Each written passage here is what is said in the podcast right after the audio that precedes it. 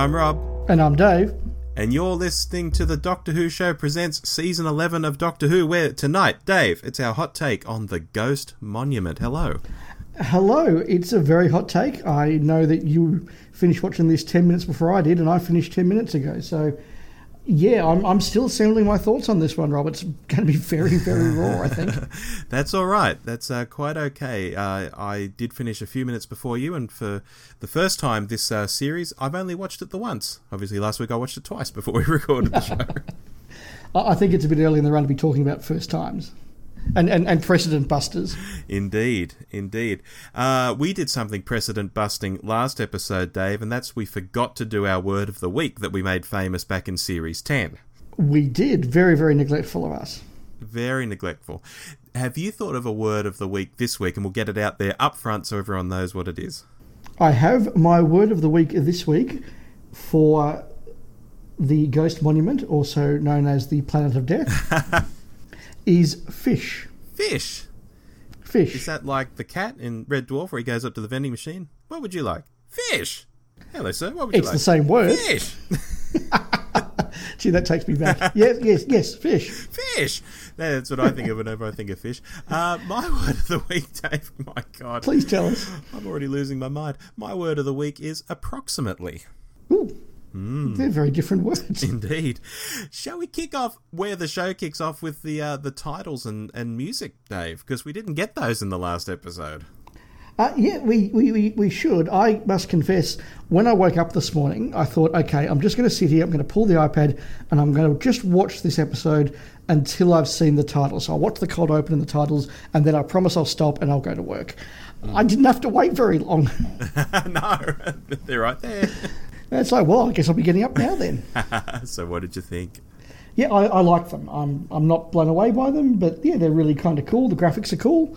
They're they're very Doctor Who-ish. I think they resonate well with, with Doctor Who fans, and the music is um, back to basics is the wrong phrase, but it is going back to a very traditional Doctor Who sound and feel and beat. I think. Mm. Yeah, I feel similar. I, the graphically, I think. Yeah, this is better than what we had. I, I just thought the previous ones with, you know, the clocks and everything was like, oh, really? No, I, I really didn't like the Capaldi credits at all. Uh, this is much better than those. It's still a little bit random and it's still very much like a mirror image of itself.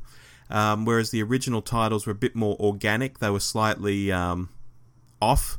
If you if you get what I mean, they weren't like just yeah, yeah, yeah. like a perfect mirror image on each side of the screen. There, there wasn't perfect symmetry with them. That's that's the word I'm looking for, and this this has that symmetry which niggles at me a little bit, but in general, yeah, I really like the look of them. And musically, yes, because it does borrow so heavily heavily from the uh, the Derbyshire arrangement. I'm like, yeah, this is this is pretty good. There's there's a few beats here and there. I think mm, I might not have done it that way, but on the whole, yeah, I can get behind it. It's okay. It, it sounds good, as as I kind of predicted. I think I'm probably closer in my prediction than you were, Rob. Mm-hmm. Uh, when we, when we spoke about this in our monthly show, it, it is the original Derbyshire theme with a little bit more modern sound over the top of it, and a little bit more vibration and, and depth to the sound, which I think is pretty cool. I, I, I like it. Um, and it's got the diddly dums at the start. And as I've said before, it's only a real Doctor Who theme if it's got diddly dum at the start. I was going to say, you wanted the diddly dums back. They came back. I was thinking he might have gone for more of it like a house beat underneath those samples. He hasn't gone there. So he has gone more traditional, and that's great. Yeah, no, I like them. It was a good start to the episode. Alrighty, well, speaking of the episode, shall we talk uh, broadly about the, the story, I guess? Yeah, Rob, tell me, what did you think of the Planet of Terror? Dave, I think this episode started great, then got a bit ho hum. Uh, I really, really enjoyed the space and spaceship scenes at the start when they're on the two different ships. Uh, it might have been almost a bit Night of the Doctor, like we're in a ship, it's it's not doing so well. We need to do drastic things. You know, we're rushing about. We're in space. Excellent. But then they get down on the ground, and although it's beautifully shot, and although South Africa has maybe never looked better on Doctor Who, uh, never been seen before on Doctor Who, I guess, uh, it just didn't feel like they travelled very far or did something very epic, uh, especially for a race that had come so far and killed so many people and was worth so much money. Uh, it was like a very anticlimactic end to such a ostensibly big race. You know, uh, to me, it might have felt a bit more realistic as if this was just a slice of the same race, maybe from earlier in the race, and the Doctor and companions were just caught up in one leg of the race, and it wasn't all about who was going to win in the end. Uh, and it, it, could maybe feel a bit smaller. Maybe I'm being a bit nitpicky, but uh, that's how I felt about it. Okay, you've said a lot there, Rob, and at the end of it, I'm not sure how you felt about it. Mm-hmm. Did you enjoy it? Yes, yes. And at the end, when we give our scores, people will see that I, um, I certainly think it's no worse than last week's, and I, I enjoyed last week. Uh, I guess I'm being nitpicky in some ways. Interesting. I enjoyed this. Uh, during the week when we were discussing the episode on Twitter, Rob, with some of our, our listeners, yes. you asked what did I want from this episode, and I said I want an improvement on next week after we've got the introductions out of the way, I want a good adventure. And we got a good adventure. Mm. We had the introductions out of the way. We still added a bit more to the characters. We saw a bit more of a couple of characters. That's that's fine. That's how a series progresses. I thought this was a good, fun adventure in space and time. Uh, was it as deep and as as amazing as I thought it could be? No, it wasn't. But but I also said that Smile to me was the real example of how to do an episode two of a series, how to take that introductions and move on and have a good fun adventure and slowly ramp up the tension and the depth of the series. And this reminded me of Smile quite a lot.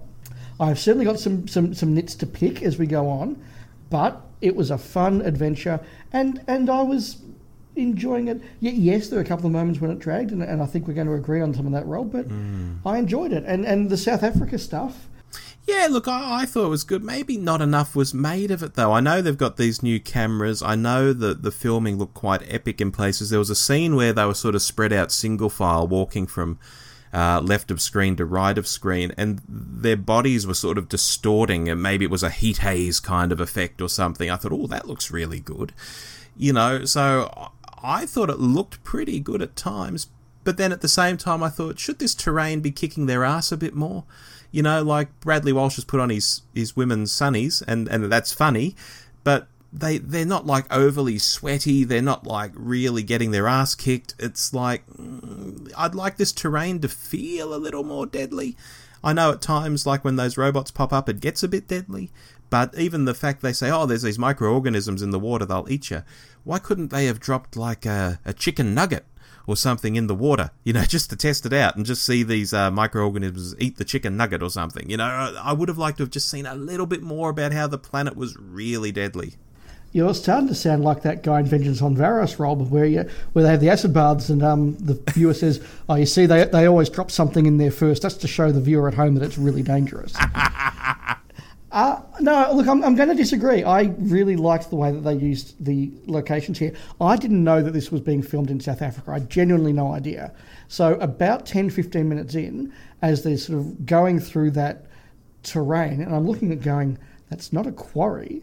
And the, the ground looks like nothing I recognise in the UK or even really Europe. I wonder where this is. And I, I paused moment and did a quick, quick search on Wikipedia and saw it was South Africa. Now, look, South Africa is not the same without Philip Maddock as a um, customs guard, but we can't have that.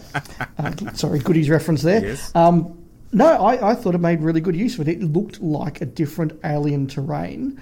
And then the stuff they had right at the end of the episode, the climax up in the mountain, which I don't know where that was, but I reckon, I reckon probably north of the Cape District somewhere. Mm-hmm. Just That's my guess. I've only been to South Africa once and then only the, uh, only to the Cape Districts. I'm not an expert whatsoever. I no, I was really impressed by the location work. Yeah. Oh look, again, I was impressed by it. I think I just would have liked to have seen it, it do more and just feel more deadly and just feel like it was, as I say, kicking their ass a bit more. Yeah, I, I didn't feel that as I was watching it.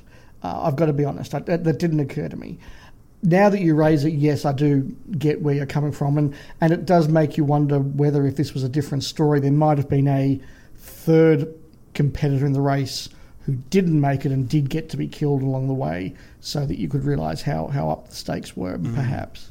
And just even in terms of breaking a sweat, I don't think anyone broke a sweat. No one threw their jacket over their shoulder or put their hands down on their knees and were like, "Oh, you know, wow, this is this is tough." You know, it just seemed a bit. Uh, I don't know. Okay, uh, none, none of that occurred to me when I was watching it, so uh, not not not disqualifying what you're saying there, but I, I was kind of relaxed about it. Okay, something you said you would look at from last week, and I'm not sure if you have this week, but I certainly looked out for it, was cliched and clunky dialogue. I picked up on a bit. Dave, did you pick up on any? Uh, it was better than last week. Mm-hmm. It was still there. Yes. Now, who actually wrote this? I didn't even check. This the- was the script. Chibnall again. So pure Chibnall. Pure Chibnall. That's Pure because it- uncut Chibnall. interesting because it felt to me like a two author work in that somebody had written a script and somebody else had come along and added to that script. There were moments of it, just tiny moments, that felt to me like they'd been plugged into this story hmm. and didn't really belong, or, or almost like he's sort of had a few character moments he'd written independent of everything and gone, oh, I'll copy and paste that bit into this one, and I'll copy and paste that bit into this one. Uh, so a little bit better, better than last time though. I thought it was an improvement. Well, did you have any examples you particularly highlighted there, Rob? Yeah, I picked up on one, and, and apologies if I've got the, the name of the race wrong, but it was the character Angstrom, uh, played by Susan Lynch, and I think Yaz says to her, So, you're an Angorian. And she says, Yes, I'm an Angorian from Angor. And, and then, now, let me give you a history of my planet. And it, and it just, I, I realize why it's there. I realize why it's useful. I realize how it could almost be realistic dialogue, but it just didn't ring true to me. It's something that I've noticed a lot more lately, particularly since Richard and I have been doing the Blake Seven podcast, where because of Blake Seven's serial format, there are new characters every episode. And some of them are drawn really, really well with just a few bits of dialogue. Hmm. Others, others simply are not. And and writers like Robert Holmes and Malcolm Hulke in the classic series, and even Terrance Dicks, really. Terrance Dicks was really good at this without being showy. And I should add, Russell T Davies is probably the master of it in the new series. I shouldn't neglect him. Hmm. They are very good at creating a character from a few lines of conversation. So without having an info dump, you get this feeling of what sort of a person this character is, what makes them tick, what their vibe is, hmm. that sort of thing. Hmm. And, and and and yeah, I think this episode did struggle a bit with that. It felt very info dumpy to me that particular scene where they were sitting by the, the campfire. I think they were. Yeah, I mean that that character of uh, uh, it's not Armstrong, it's Ar- Arkstrom or something. Angstrom. Angstrom, right? I, I just thought it was Armstrong for the whole whole thing. Um, yeah, like what do we know about her? We what we know about her is kind of what you would expect to find in the Encyclopedia of Doctor Who. As, as you say, she is you know, of this species from this planet, and she turned up in this episode, and and that to me was a shame because the story of this episode I really enjoyed. I'm very very effusive about that. Uh, the characters within this I'm less effusive about. Yeah, well, the other person questing for this prize was Epzo. And like Angstrom, I think they were both kind of cliche in a lot of ways. I, I couldn't quite grasp how, how she sort of knew so much about him, even like his sleeping habits and stuff. It's it's like they've they've somehow been on these quests before, where they've sort of been on the same path together. I, I mean, how Oh, else would you know I- that I- about each other? No, I kind of assumed that this was like a um, uh, a great race or something where they kept bumping into each other all the time, and they'll be on the same ship now and then, and all that sort of thing. I, I was very relaxed about that. Okay. Uh, but I do agree that she was a better character than he was. He he was a walking expedition machine. Yeah, and the story about jumping out of the tree and hitting the ground, and his mother saying, "There, don't trust anyone." It was a wee bit cliche. It, it, it was a nice idea. I, I think some people will really like it. It, it fell a little flat for me, uh, and it did. And I'm sorry to bring up Blake Seven again, but anybody who's seen the Colin Baker episode of Blake Seven, uh, City at the Edge of the World, he has a wonderful little monologue in there about you know his mother and you know my mother, babe. She said to me, she called me babe. You know? Imagine Colin Baker saying that if you haven't seen it. It's a great episode. Um, Yeah. But that, that, this, this speech reminded me of that, but not done nearly as well. Yeah, so that was a bit unfortunate. Uh, and I guess the uh, the the third wheel that they're sort of playing off from time to time is Art Malik playing. Uh, I think Ilin. Ilin. I think his name might have been. I really liked him. I thought he was really cool. Uh, look, he looked great and he acted really well because he is a, a great actor. Who I think last week we said he's been in everything. Uh, but was he a little bit wasted, just popping up twice as a hologram? Uh, I didn't think so at all. I, I, I didn't really uh, like. I'm aware of the name, and I'm sure if I googled him, I'll I've seen him in stuff. I know Yeah. I have. But, um, I think he was in Tyrant and a couple of other things that I do remember seeing him in. But he, he's not that big a deal in my mind. Uh, I really loved his character. I love the way he delivered the dialogue. I love the way that he was a little bit more natural than the other two, and I really love the way that he was completely indifferent to the Doctor and the Doctor's companions. Yes. He's like, no, no, they, they, these aren't part of me. I don't, I don't, I don't care. I'm not, not, and, and he didn't allow himself to be distracted by them. I thought that felt really, really real. And I particularly liked the bit right at the end where he's like, okay, well, we'll change the rules, right? Well, you've won. Let's go home. Oh, what about those guys? No. Snaps his fingers and they're gone.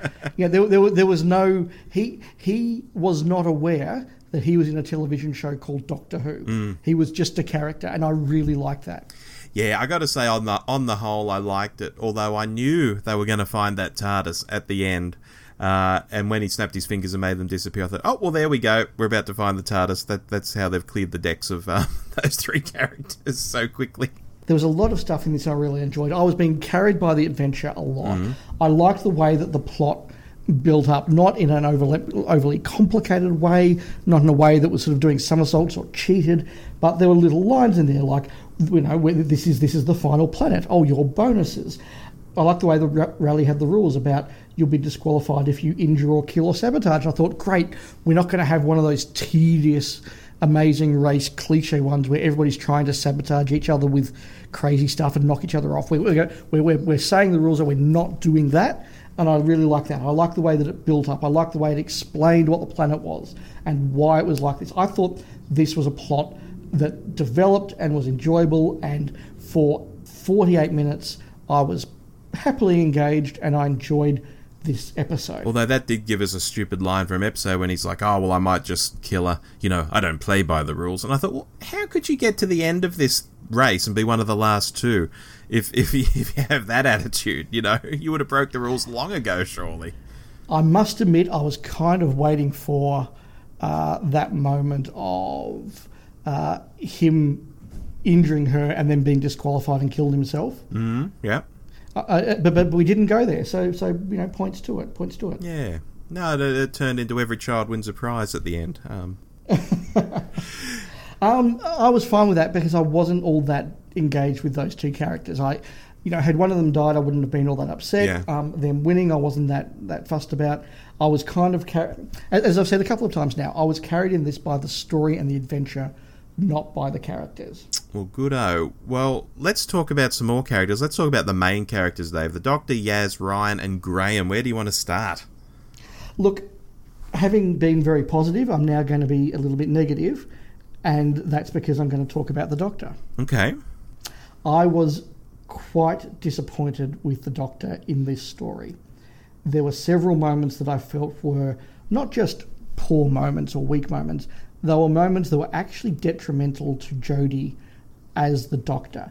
There was the moment when she was almost begging Art Malik for information that, that just seemed to be really beneath the dignity of the Doctor. There was a moment when she was kind of just gave up at, right at the end where, um, Art Malik and his tent had whisked away. And they're like, "Oh, does this mean we'll never get home?" She's like, "No, I guess not. Sorry about that. Oh, I'm so bad. I'm so." And I just thought this is this is actually really really bad. She had good moments along the way. Her scientific discovery was really good and very doctorish. I like that. Uh, her her compassion was really good. I like that. So I'm not smashing Jodie here, but I'm really concerned. There are a number of moments there that I thought really, really, really were to her detriment, and when she's only in her second episode we're still deciding just how good a doctor she is and if she's really able to do this role and, and, and we have this discussion with all doctors, those moments were really, really terrible in my mind. Okay. My wife at the end of this said she still doesn't have a grasp on where Jodie's at. And I'm not sure I do either, although I tended to like her on the whole in this. Although that scene where she did give up at the end, particularly when it all turned around within 30 seconds and the TARDIS was there and she was excited and so on. I thought, well, what was the point of that? Why couldn't the Doctor have just turned to the sunset and just gone, we're going to get out of here? You know, something will come up, and then the TARDIS appears, and of course something's come up. You know, that would have been more Doctorish to me. That still would have flowed. So that was an odd scene. But on the whole, I quite liked her. And, you know, I made a note here do I see some Davo in there? Because she's quite polite. She's more polite than a lot of recent Doctors. Like several times, at least I think several times in the episode, she was saying to the the companions and such, you know, thank you for being here, and you know, thanking them and and such. And then I thought, oh, are we just projecting things on her? Because, you know, people on our Twitter feed have said, oh, she's a bit like Smithy, I like that, or, oh, she's like Tennant, my God, that's horrible. Um, you know, and I'm saying, well, yeah. hey, maybe she's a bit Davo. you know? Yeah, uh, we, we saw a similar thing happen with Capaldi where people wanted to say what doctor is he like and oh he's a bit like the third doctor oh he's a bit like tom baker oh he's a bit like hartnell's doctor and and, and after a while you go actually no no he's like his own doctor yes um, but, but, but you're right, we are still at that phase of Jodie's portrayal where we are kind of trying to use other doctors as a reference point to get a handle on her. That's a very natural thing to do.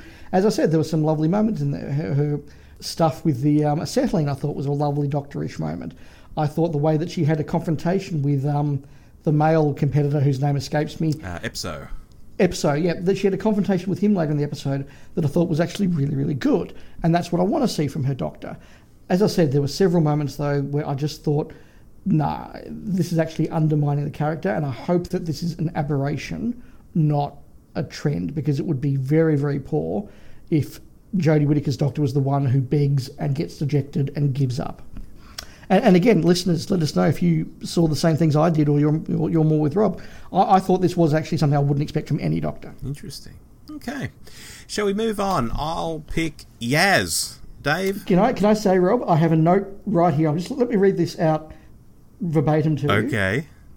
Twelve minutes in, has Yaz had a line yet? My note here, Yaz, still the third wheel. At least it feels that way.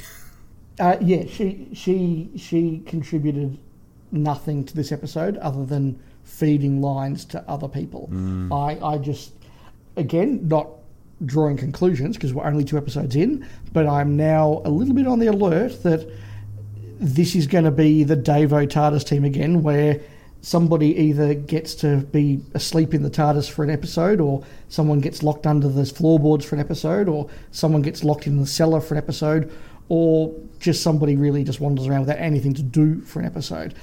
Jumping forward, I think it's likely that next episode will be the Yaz episode. Mm.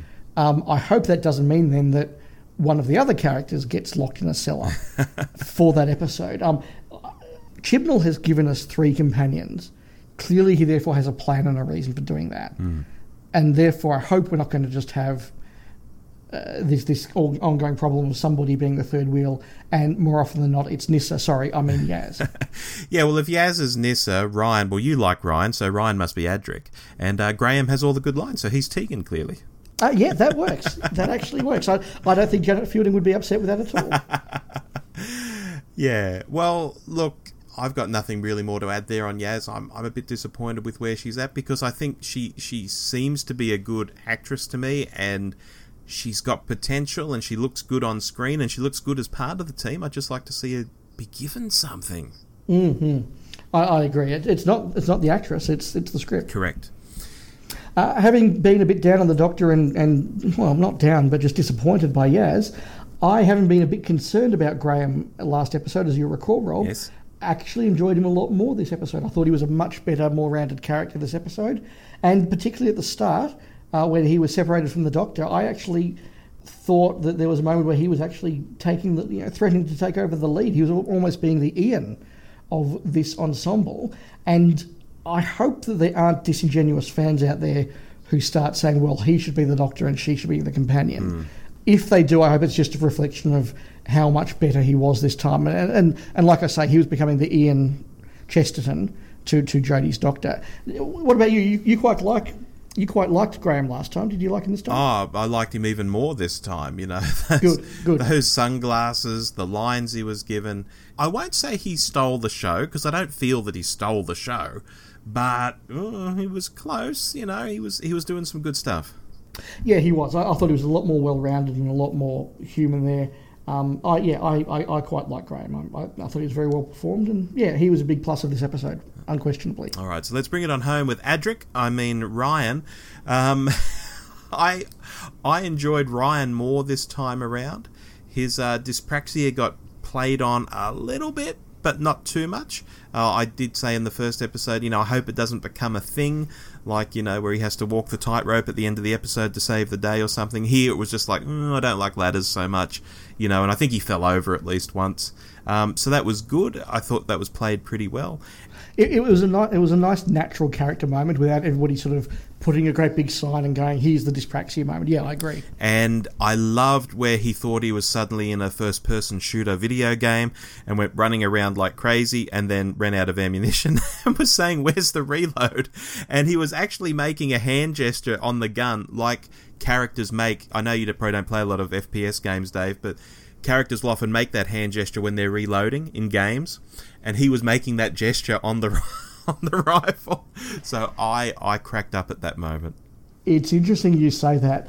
I was really liking uh, Ryan in this episode. He was again my favourite of the ensemble. I, I, thought he had some wonderful lines, well, really well played my one negative was actually that moment, and I think maybe it was because I've I not, not only don't play many of them, I don't play any of those games. Mm. So to me, it was actually kind of just a really stupid moment, and, and I thought actually again was to the, to the detriment of the character. Uh, that I suspect is something I may be in a minority on because I imagine a lot of fans and a lot of viewers would have had like you the the understanding of what was being referenced and seen. I, I had genuinely, I was just thinking, what, what's he doing? And then the yelping and everything. I was like, oh, come on. uh, you, you clearly got that reference, which is which is good. Yeah, and look, I can see that if you didn't play those games, it might seem a bit weird for him to suddenly become all macho and be like, I was born for this moment. And, you know, that's like, what? Where did that come from? You know, because I was a bit like that when he said those lines. But then when he ran outside and the way just the crazy way he was shooting, I thought he's playing an FPS. And then when he tried to reload, I was like, oh, I, I get it now. So yeah, but if you didn't get that, yeah, it would seem a bit weird. I think. Yeah, uh, it, it, it, was. It was. It was just odd and a little bit creepy and crazy for me, which was a shame because, as I say, otherwise I was really enjoying his character. I think that the actor who plays him is extremely good at internalizing emotion and showing us internal emotions of a character, mm. which is really hard to do as an actor. But this guy does it really, really well. I, I, like that. I like the way that he's playing on multiple levels, not just all out in front. Do you think it's all leading up to Graham lying there dying on the ground and Ryan saying, I love you, Granddad. Or, or, Ryan about to get sucked into a black hole into another dimension and seeing Graham for the last time and calling him Granddad. Or just some sort of Granddad moment. Ooh, I hope not, but you could be right. Mm, I just get that feeling now that they're playing on that, you know, oh, you're still calling me Graham, you know, sort of thing. Yeah. Yeah, I, I actually hope it's not because I actually think thought there was that lovely little scene where Graham and Ryan were talking about um, his, his late grandma slash wife. I actually thought that was done actually really well as real people.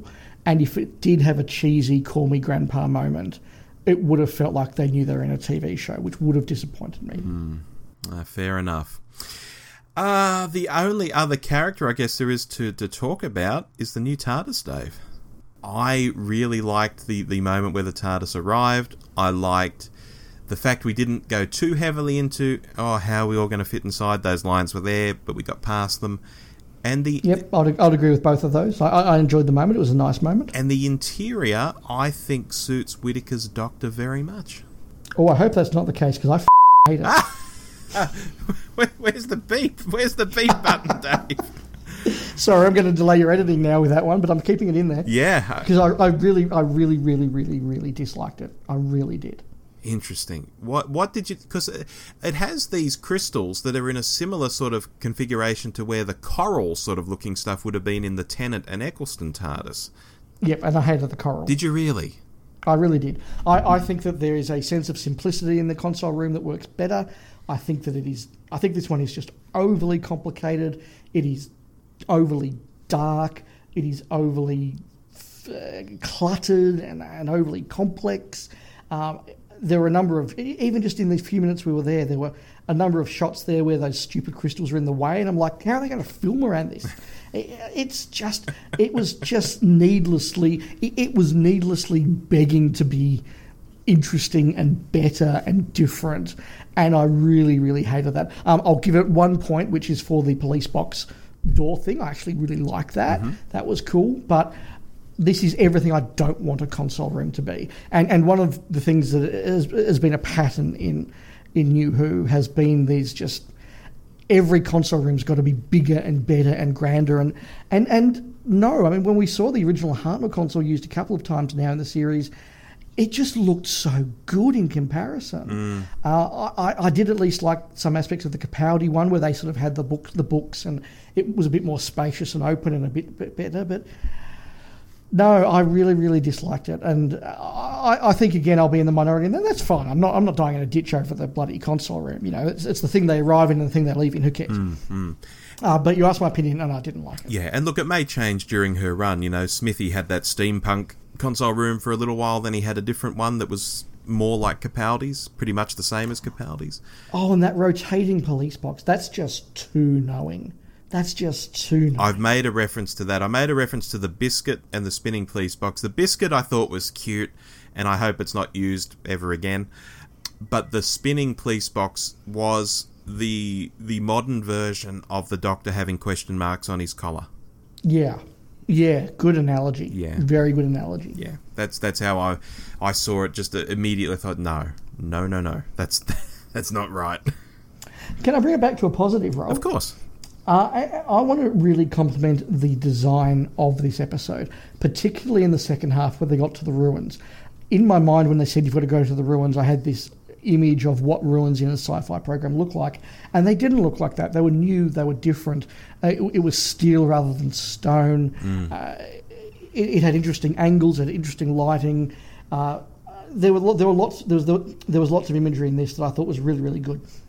Which again comes back to, although I've been incredibly critical of a couple of small aspects of this episode, I hope that hasn't distorted people's understanding of my opinion of it because overall the adventure, the look, the story, the, the, the it, it, it, engaged me and I enjoyed this. It's just a shame the couple of things I didn't enjoy were very strong negatives.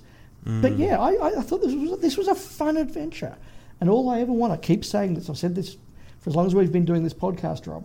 All I want from Doctor Who is fun adventures, and this delivered. So, you know, it, it's two thumbs up from me. Yeah, I think you're going to outscore me on this when we get to the end of the episode, and I didn't think it was bad myself, so I can certainly see okay. that you liked it, yeah. Okay, cool. All right, quickly, the Chibnall death count. Dave, it's still on five. No one died this week. No, that's interesting. But I will raise something interesting, and that's that I think we're going to see Tim Shaw again. You see, at the at the end of last episode, I was saying the death count is five, and I think you said, "Isn't it six? What about Tim Shaw?" And a few of our listeners said, "What about Tim Shaw too?" I said, "Look, I don't think Tim Shaw's dead." And we got a sense in this episode that Tim Shaw, or certainly his race, is maybe going to wheedle its way back into this story. And I think if the race is, I think Tim Shaw will come back as well. So I think that's even more proof that Tim Shaw might be back. So although we didn't get anyone killed this week, I think we maybe got confirmation that I was right in not bumping off Tim Shaw last week. It would be odd for them to have made reference to that race again if they don't plan to then build them up and pay it off. Now, whether whether that's paying it off in a uh, larger mid mid episode sort of uh, adventure, or whether they're going to be the big bad at the end of the season. I don't know. I, I, I have seen a bit of Twitter today, and one, one of the disadvantages of recording these after work is during work you can't help but see a few tweets. Mm. And there has been some speculation that maybe that this is going to be an ongoing thing, and there's a reference to them in every episode. Uh, I, I, again, it's possible. Uh, we may or may not have that. I don't know. Mm. Shall we go to the sports desk? Uh, let's go.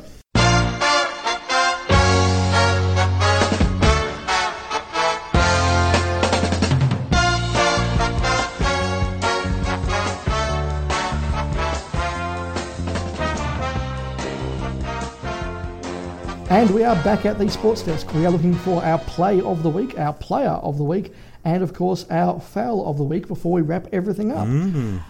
Rob, what was your play of the week? Dave, my play of the week was the Doctor touching the TARDIS, walking up to the TARDIS, and we have that close up. of the uh, the the wood or the faux wood of the TARDIS, and uh, which is weird because I think police boxes were concrete in real life, weren't they? But anyway, I digress. Um, jo- I, I, think I think there was some variation, but let's not go down that rabbit hole. No, no. Um, the Doctor just touching it, the look on her face. Maybe it was the music, but I've forgotten the music because again, the music in this episode was unobtrusive. Uh, it, it really was, wasn't it? Yeah, this this was like how someone might greet a horse you know, they go up and they nuzzle against the horse. Um, and that's essentially what the TARDIS is, isn't it? It's the transport for the Doctor, just like a horse would be for a person. I thought this yeah. was beautiful, and I almost teared up. Almost. I, I, agree. It was a really nice moment. I thought Jodie played it really, really well.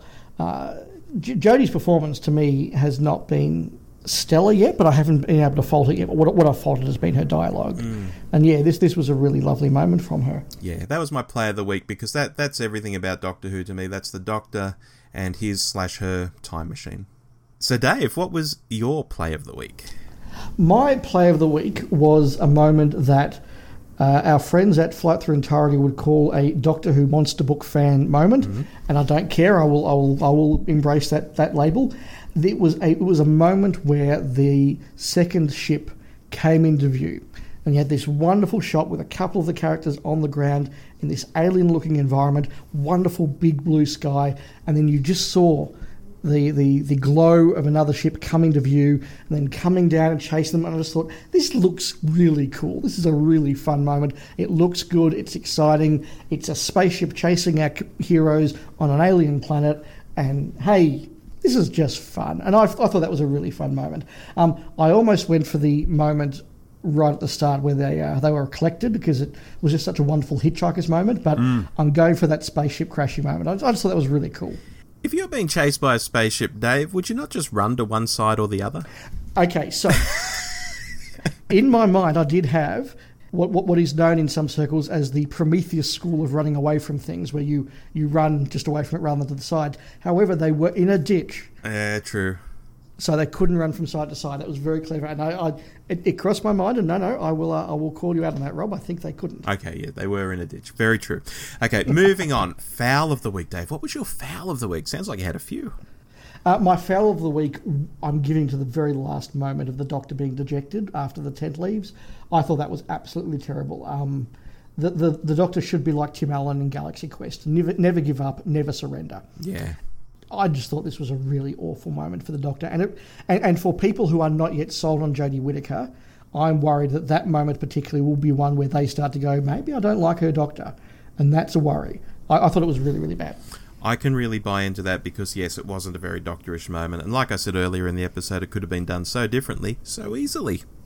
Yeah, and, and I, I, I, stress, I've said all along, we need to give Jodie four, five, six episodes to really get uh, a handle on her character. Yes. And we're not remotely there yet, so I'm not writing her off. But these episodes, sorry, but these moments were problems for me. She's a better actress than that. I can, I can already tell that. She should not be written like that. Fair enough. Your foul, Rob. My foul is is kind of a a silly one. I'm going to say it was the sniper bots because if they're snipers, why were they armed with more assault rifle type weapons? okay. there you go. Uh, fair enough.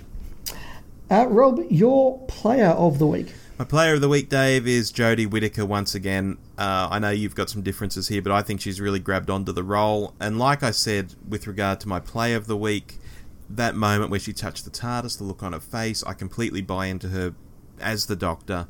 I'm I'm really really happy with her, and I can see how there's room to grow. I can still see that too, but I'm really happy with her. And out of everyone in this episode, I think it's got to go to her. Uh, fair enough. I gave Ryan the uh, runner up in my player of the week last time. I'm giving it to him on this occasion. I thought his performance was really good. I'm really interested in his character. He's a very different character to what we've had in Doctor Who he, he's surprising me, which is good for a series after 55 years. And uh, yeah, I, I, thought he, he earned it this time. That's not a knock on Whittaker or anyone else. I just thought he deserved the chocolates this time. Fair enough. Now, we got some uh, listener feedback, which is fantastic, um, both emails and tweets and things. We're going to hold off on the emails and the longer form stuff until our monthly episode at the end of the month. But for the shorter stuff, Dave, shall we rip through a few comments before we give our final scores?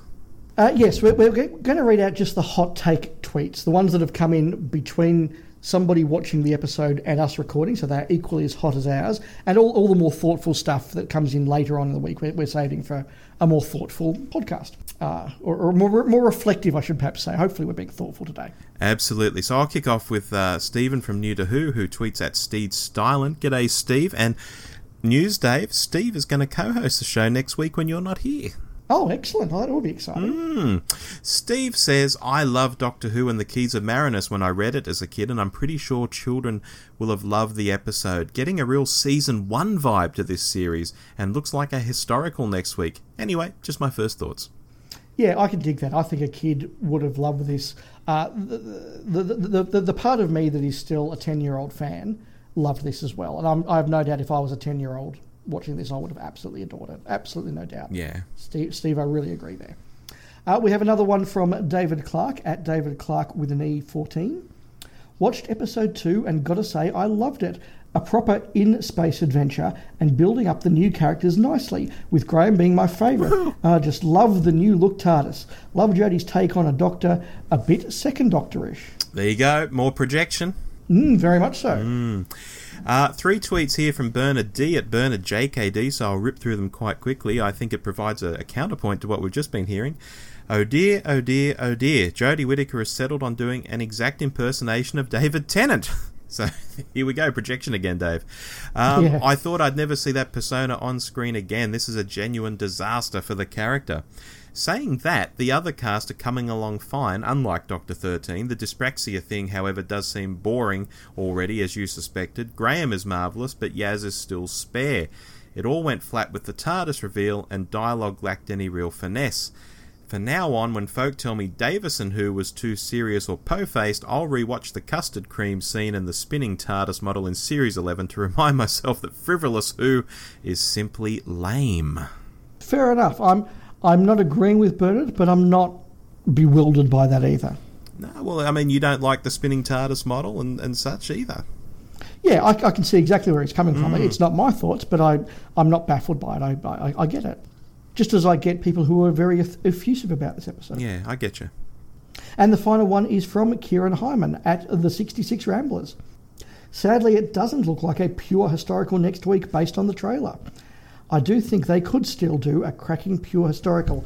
I agree, Kieran. There's going to be a couple of historicals in this season. We know from um, some of the trailers and the like. So uh, let's hold out for it. Let's let's let's see where we are in a month's time. Yeah, and there was some debate on Twitter after this one went out, uh, just on you know would the audience like a pure historical, and some people think yes, some people think no.